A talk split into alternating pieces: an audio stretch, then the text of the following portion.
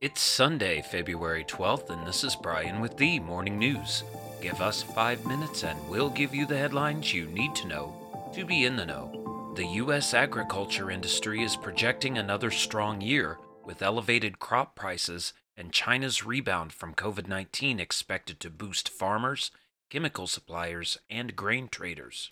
Grain trading middlemen, including Archer Daniels Midland Company and Bunge Limited, said demand for crops, vegetable oils, and livestock feed will remain strong in 2023. China is also expected to increase its crop imports as COVID 19 restrictions in the country ease, executives said. Seed and pesticide sellers said those forces should support crop prices and keep farmers flush with cash, enabling them to shell out for higher priced supplies.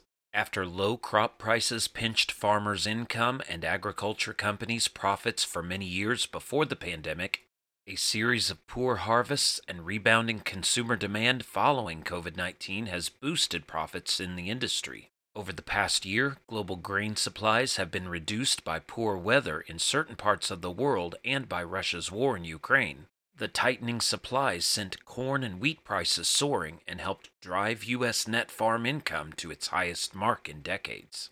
In other news, a U.S. military jet shot down another unidentified airborne object Saturday, this time over Canada, at the request of Canadian Prime Minister Justin Trudeau, who said the craft was in violation of Canadian airspace. I ordered the takedown of an unidentified object that violated Canadian airspace, Mr. Trudeau said on his verified Twitter account. It was the third such incident in recent days. Mr. Trudeau said the latest object was shot down by a U.S. F 22 fighter over Yukon, a Canadian territory in the country's northwest that borders Alaska.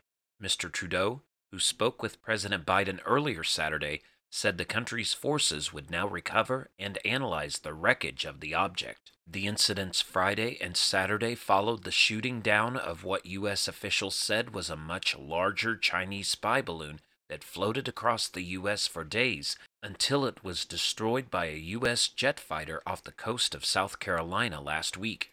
In retaliation for the suspected Chinese spy balloon, the U.S. Commerce Department on Friday added six Chinese entities it said were involved in the balloon program to its so called entity list, which bars U.S. companies from supplying them.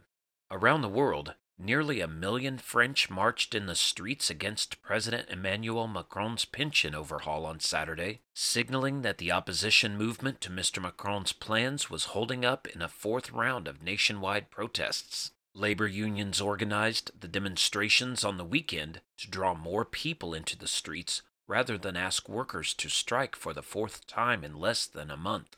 More than a million people protested during the first strike organized last month, disrupting schools, factories, and transport across the country. But only around 757,000 turned out on Tuesday for the third protest, according to French authorities.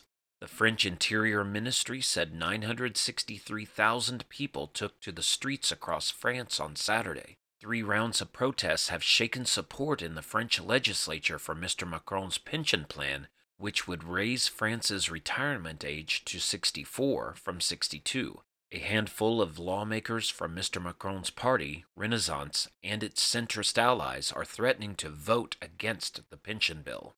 And the mayor of Canada's largest city has stepped down after acknowledging he had had an affair with a former staffer.